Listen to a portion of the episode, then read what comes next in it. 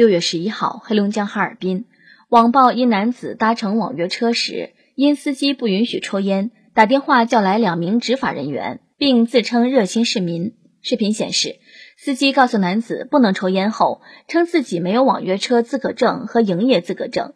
随后，乘客男子便打电话表示要让司机认识认识自己。另一段视频显示，穿制服的工作人员查验司机证件后表示，半夜接到举报来了。经过检查发现，该网约车司机证件全部有效，该男乘客举报无效。在网传视频中，该男乘客与两名执法人员关系较为密切，都是直呼其名或者以哥们相称。对此，很多网友质疑。为何城乡建设局有权利处罚网约车？是不是在钓鱼执法？六月十三号，松北区发布通报称，涉事乘客系区交通局借用人员，已予以清退。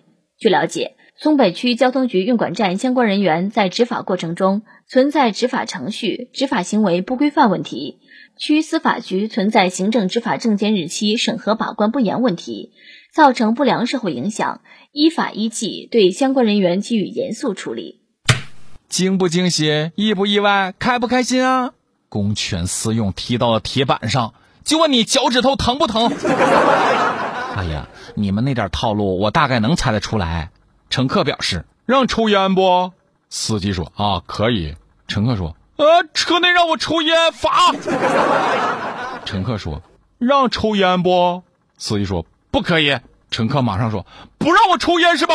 查证罚。”当司机假装说自己个儿没证的时候，我大概料想事情的结局就是司机在钓鱼执法对抗乘客的钓鱼执法呢。我还看到了这位执法人员的证件有效期到二零二零年十三月。哎呦我天儿！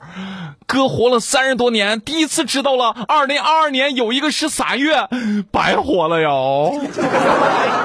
那么搁这儿呢，我们要感谢这位执法人员，为二零二二年多贡献出来了一个月。